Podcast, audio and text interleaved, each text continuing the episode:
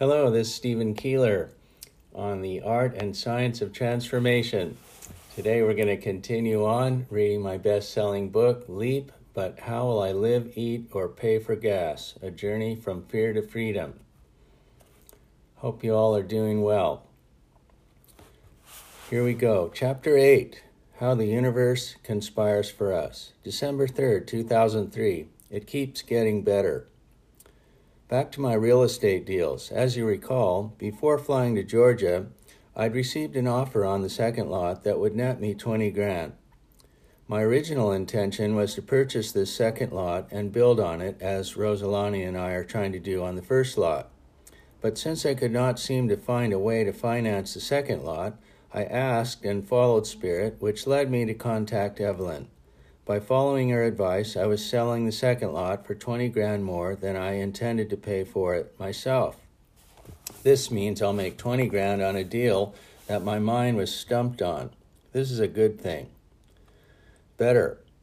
But yesterday, to bring it more into the present, my project manager, Rosalani, offered me an even better deal for more money, which I quickly accepted. My only concern is whether Rosalani can get the money together in time for the December 15th closing date, which is 12 days from now, because the seller said he would not extend the time frame for me. So while her deal is better, I am still a little worried about the transaction closing in time and losing out on a $20,000 gain.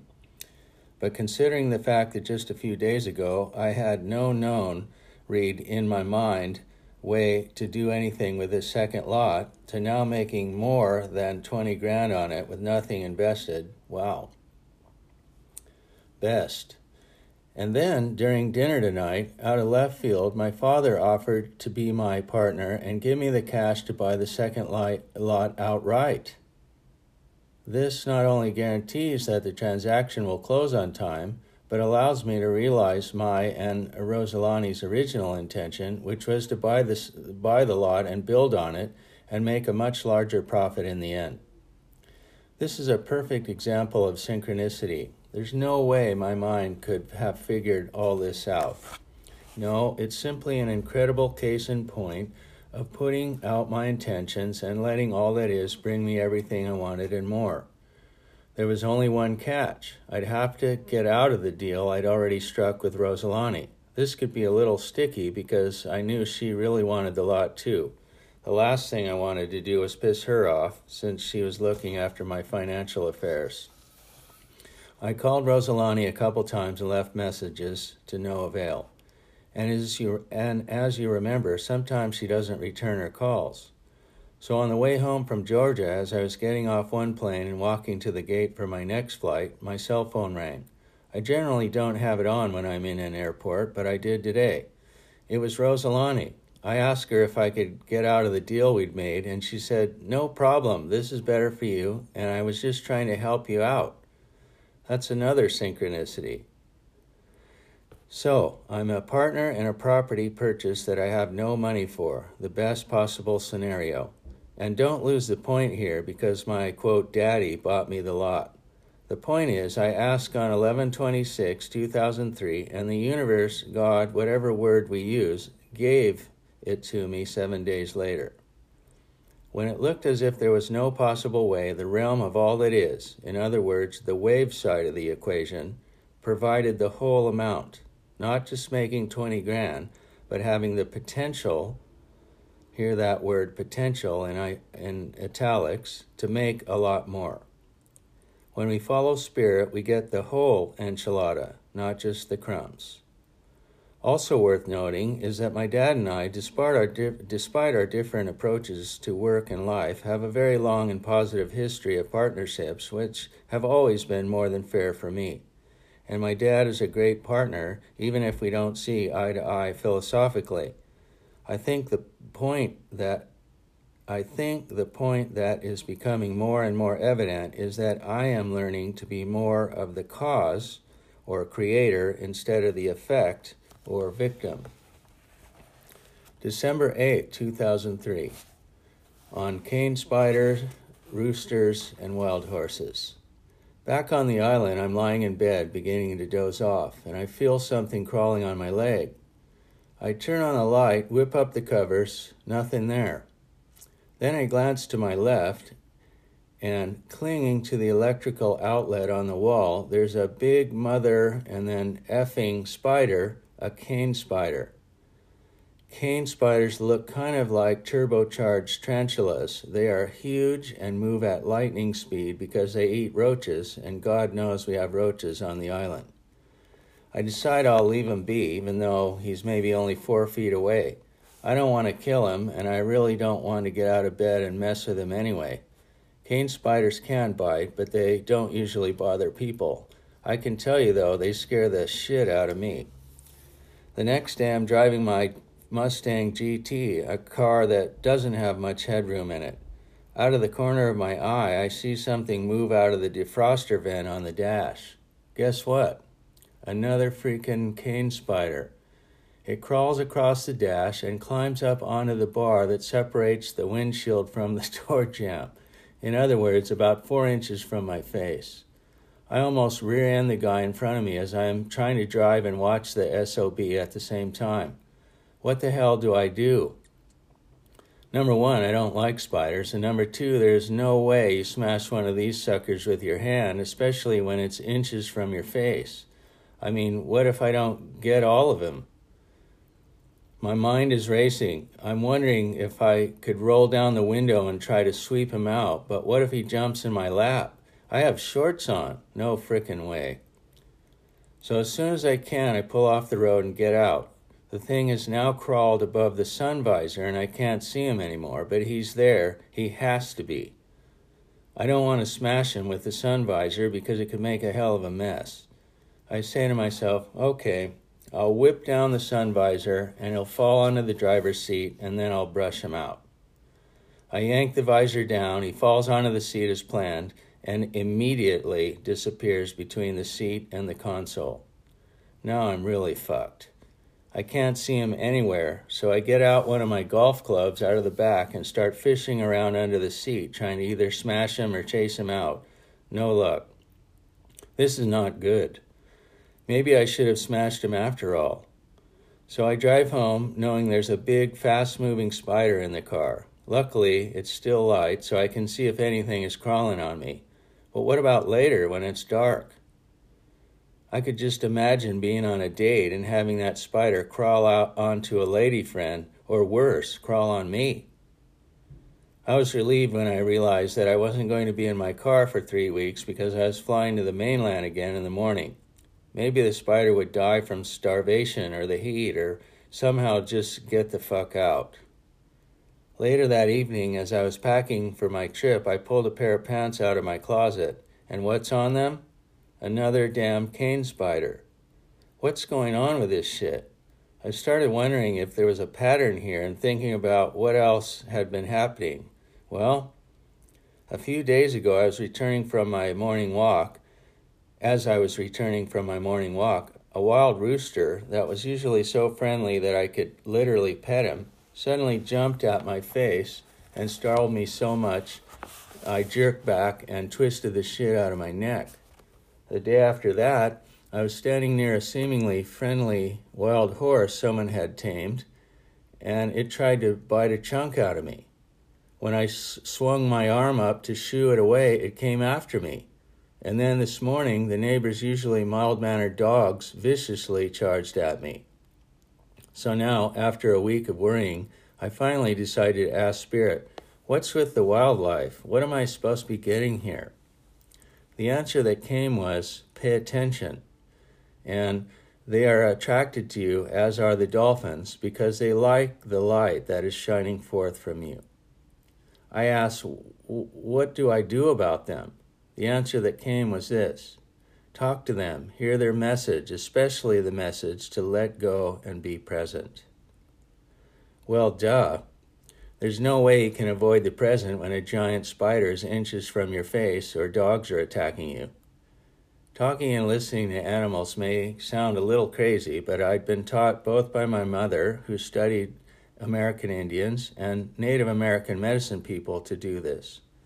My mom was always very much in touch with animals, birds, plants, anything alive, and she encouraged me to be too. Then later in my life, when I studied with medicine people, they taught me about the importance of animal allies, their guidance, message, messages, and signs. So instead of fumigating or being eaten alive with fear, I'm supposed to pay attention even more, let go, and be more diligent about being present. December 13, 2003.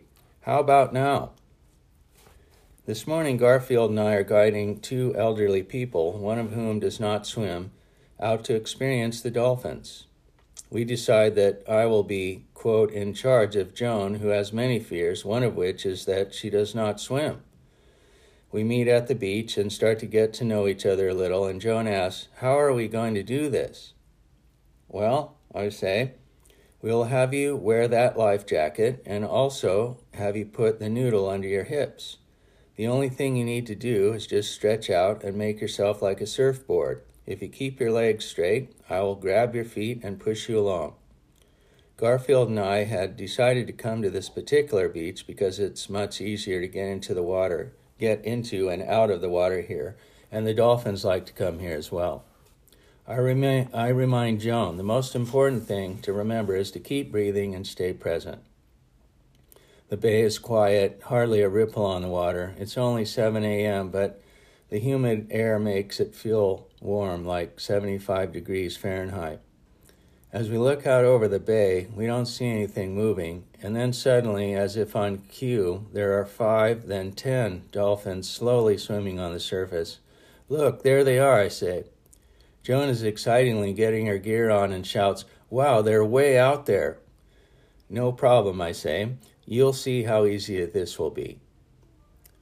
There are no waves at all this morning, making our entrance into the water simple. Garfield and his swim partner are already halfway out to the dolphins. Joan and I wade out to waist deep. Okay, so remember, all you have to do is lie on top of the water and keep your legs straight behind you so I can push you. Joan's eyes fill with terror.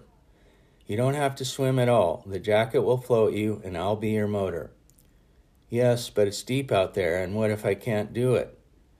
I reassure her that we'll turn around and come right back in any, in any time she wants. Joan tentatively lies out on the water. I ask her to breathe deeply and slowly. How are you right in this moment? She nods as if to indicate that she's okay. As I slowly push her along, I can now begin to hear my own breathing, slow, even, deep. I hear in the background under the underwater the familiar squeaking sounds of the dolphins. They are all around us. I suddenly stop pushing and Joan turns around. How are you doing? I ask. Great. How about now? She looks at me and smiles. Fine. How about now? Good. You see, if we take life one moment at a time, for the vast majority of it, everything is great. As I push her, the dolphins come and swim right next to us. I can feel the tension leaving through her feet. I let go of her and swim over to a large leaf that has found its way out to where we are. Hold this in your hand, and when one of them comes near, let it go and watch what happens. Just then, a playful young one comes near. She reaches toward the dolphin and lets go of the leaf. The dolphin does a quick spin, comes right by her and catches the leaf on its right fin, then zooms around as if showing off to the rest of his buddies. Then it comes right near her and drops it. She looks at me, tears in her eyes. I think the dolphin just reiterated your point to stay present. It was like the dolphin was saying, Pay attention to right now. Everything will be okay if I just stay present. Her grasp of the, of the concept made me wish I took my own medicine better. December 16, 2003. The time of your life is now. I was thinking about the movie Something's Gotta Give with Jack Nicholson and Diane Keaton and the funny scene that really drives home an important message. At one point in the movie, one character asks another, When was the last time you had the time of your life? So I asked myself the same question I want you to consider that question too. My answer? Not any time in the recent past. I haven't been in love with anyone in a while, but the idea that it's been a long time since I can say I've had the time of my life bothers me. How about you? Do you know how many people save for their entire lives and believe that once they have enough, they'll be happy? Let's stop waiting. Over the years in my private practice, I've asked people the question if you knew you could not fail, what would you do with your life?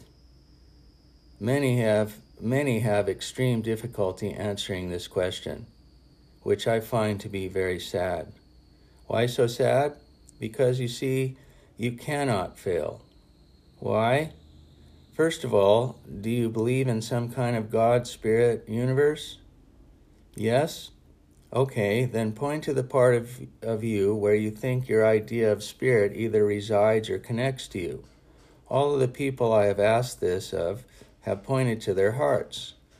And if we bring in the idea of quantum physics, where we are both particles, in other words, limited, and waves, in other words, unlimited potential, and we have some say over from which realm we create, doesn't that sound a lot like we are God, Spirit, or whatever title fits for you? Again, what do we call the entity that creates from the unlimited? Who has access to all that is? Yes, God, Spirit. I'll read that again. Again, what do we call the entity that creates from the unlimited? Who has access? Who has access to all that is? Yes, God or Spirit. Now consider for a moment the question Has your idea of God ever failed? Have you ever read about God failing? Have you ever heard about God failing? Me neither. So if you follow your connection to all that is, you cannot fail. You could be having the time of your life now and always. And there's an asterisk here. If you don't believe in some sort of spiritual idea or even your own magnificence as a creator, Consider getting help to develop one, since it's an essential part of becoming more fully human. December 18, 2003, Finding Connections. Today I woke feeling glum. Why? I mean, I live in paradise, I have no job, I have some money, have someone overlooking my real estate projects. In other words, my experiment seems to be going well. Well, it is Christmas time, and this will be one of the few Christmases in my 44 years that I have haven't been with my family or a significant other. I also have this ongoing feeling that I should be doing something with my life, like working or slaving away, or at least trying to make the world a better place in some more active way, like Oprah. It's hard to sit still and allow everything to come and battling my old limiting beliefs alone is especially taxing. Since I've been here, two different kupuna have told me that I am here to, quote, take my own medicine. At this lonely juncture, I want to say, well, what the F does that even mean anyway? I'm sick of taking my own medicine. This morning, I decided to get up early and drive to the volcano. All along the road are stunning vistas of open, pristine, navy blue Pacific Ocean. When I get to the park, there's one particular place where you can stand on the cliff's edge and view the expanse over the crater. It feels sacred here. This is an active volcano, and right below my feet, new earth is literally being created. The sun is slowly peeking over the horizon. I can see the red orange of lava down in the crater it was at this moment that it came to me. It seems that my medicine is to be and not do. Being means taking each moment, one moment at a time, allowing everything to come and not putting any energy into anything except the here and now. In my doing world, world, value is based on what I produce, what I produce, or to put it another way, we base our progress on the efforts, on the effects. In other words, what is produced. Chopping wood is a great analogy for this. You must chop the wood in order to have any. If you don't chop, you have no wood, or as my dad would say, no work, no eat.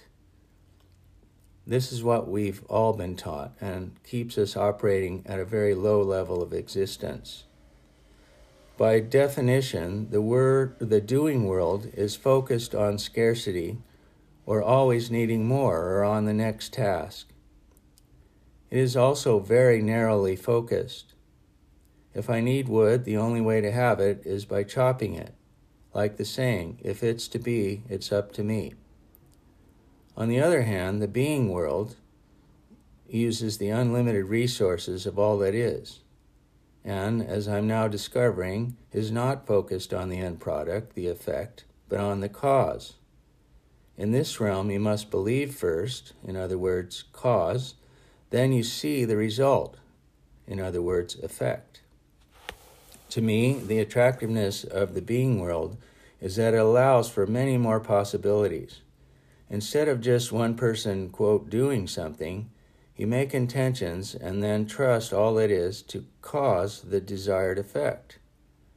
Standing in reverence here on the edge of this massive volcano, a, a thought came to me.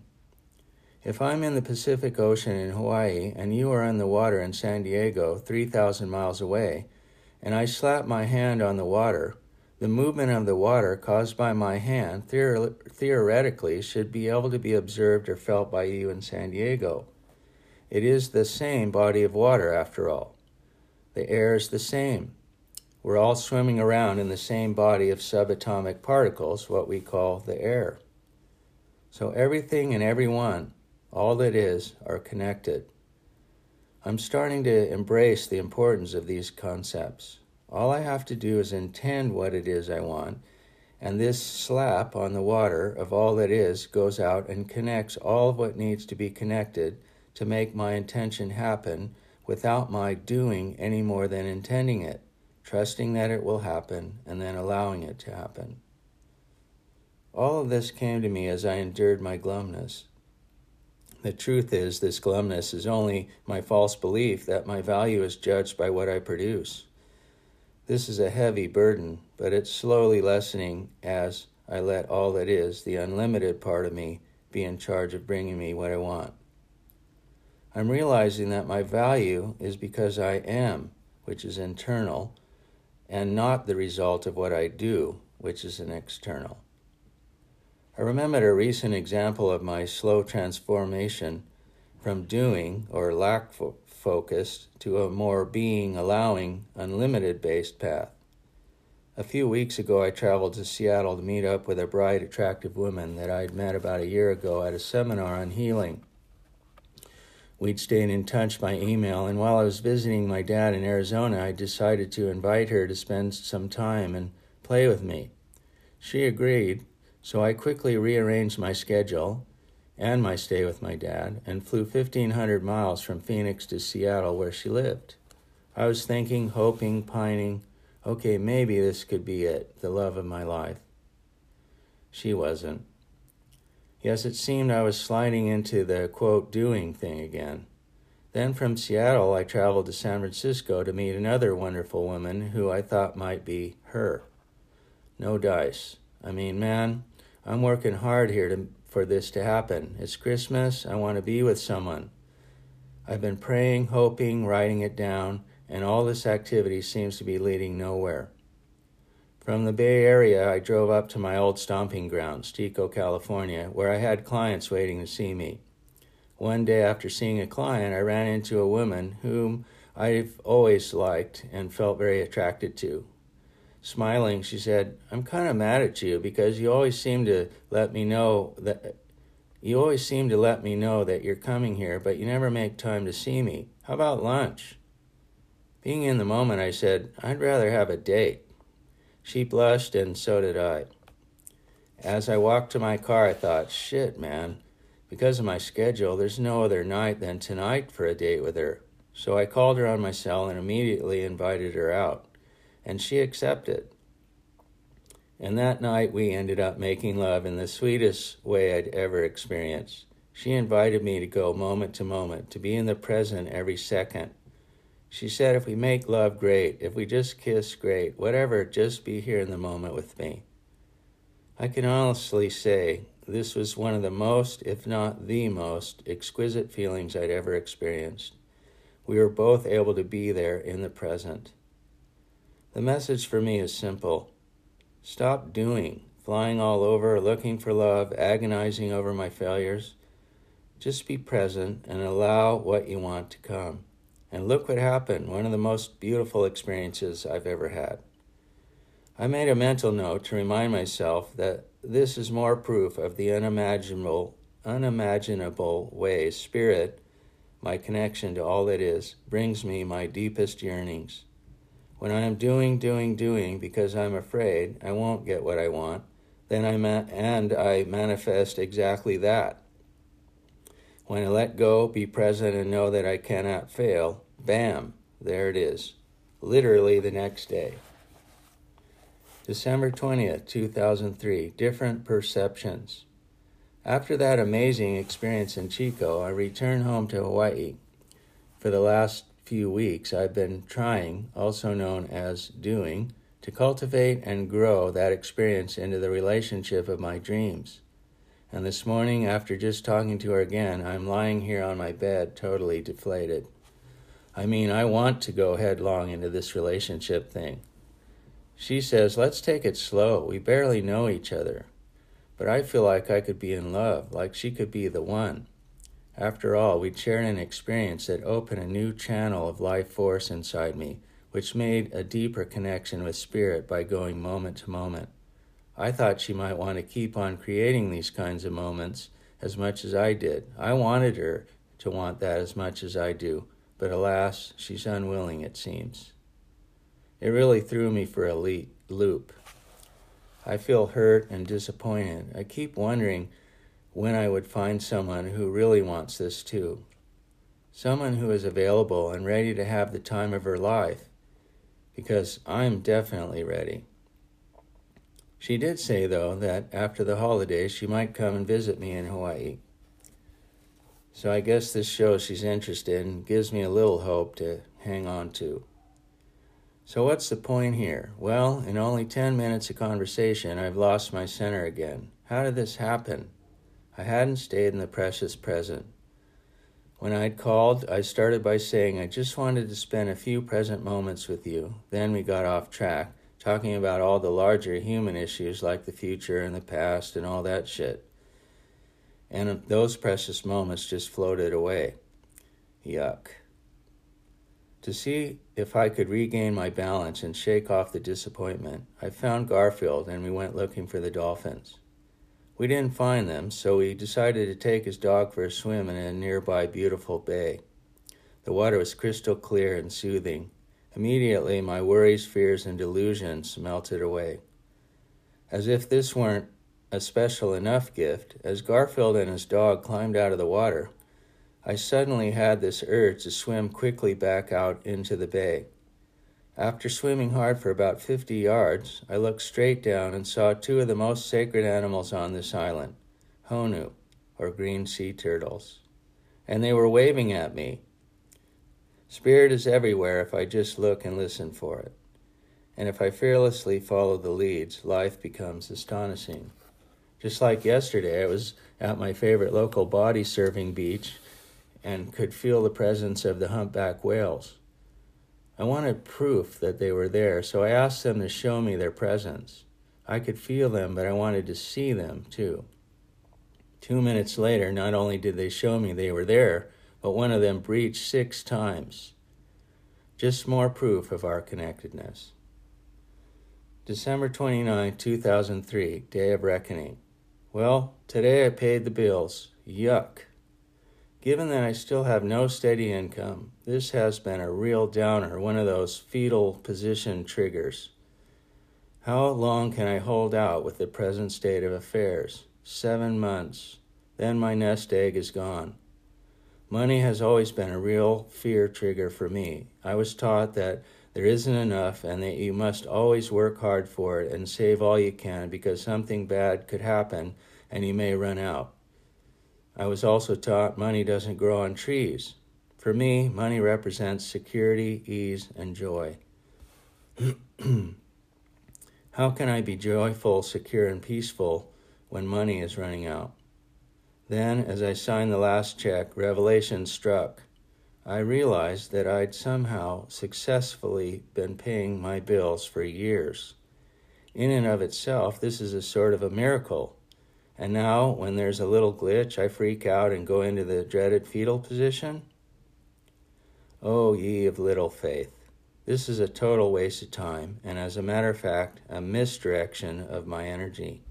Remember the smiling law? I'd heard, heard of the law of attraction like attracts like, and what you put out there is what comes back.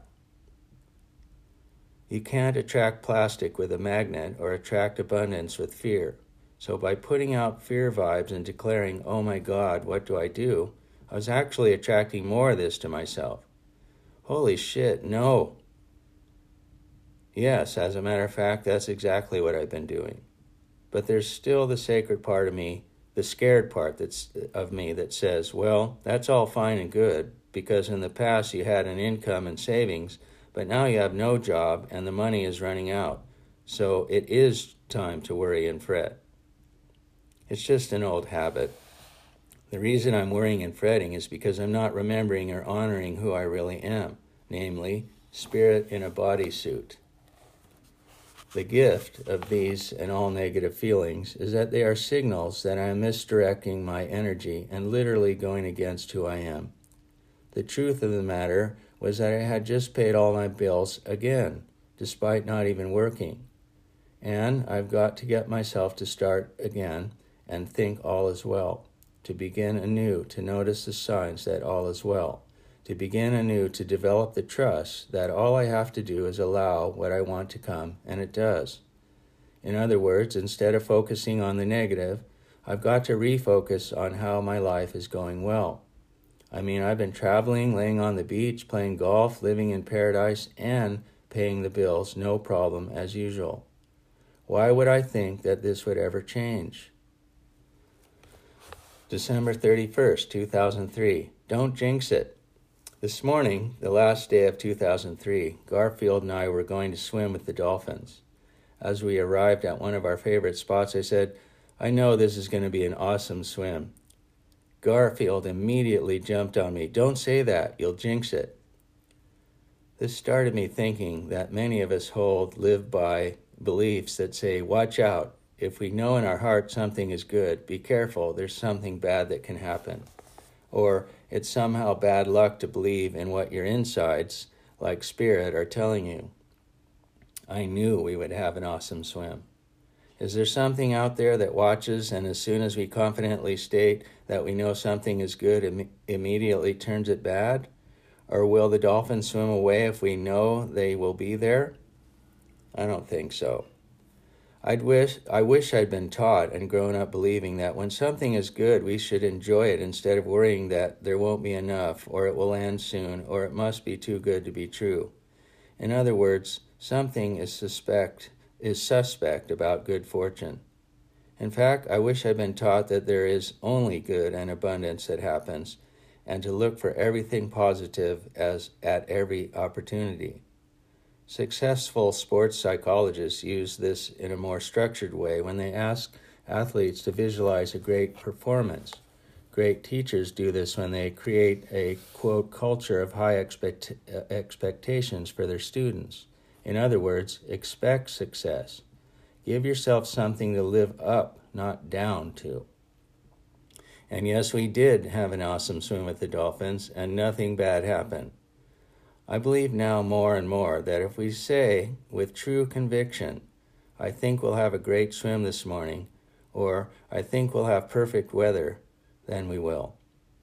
Watch out though, the opposite is also true. The smiling law, that is the law that, that Watch out though, the opposite is also true the smiling law that is the universe does not differentiate what it gives back to you, it simply gives back what you put out.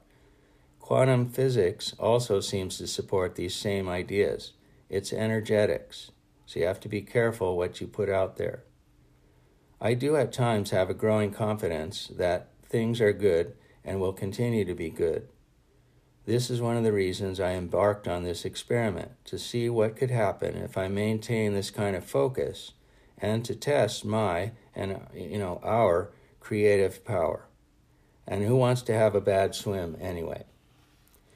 So that concludes chapter 8 of Leap, but how will I live, eat, or pay for gas? I'd invite any questions or comments, or if you want to contact me, go to my website, www.stevenkeeler.com, or you can email me at info at stevenkeeler.com, and make it a great day today. Talk to you soon. Be well until then.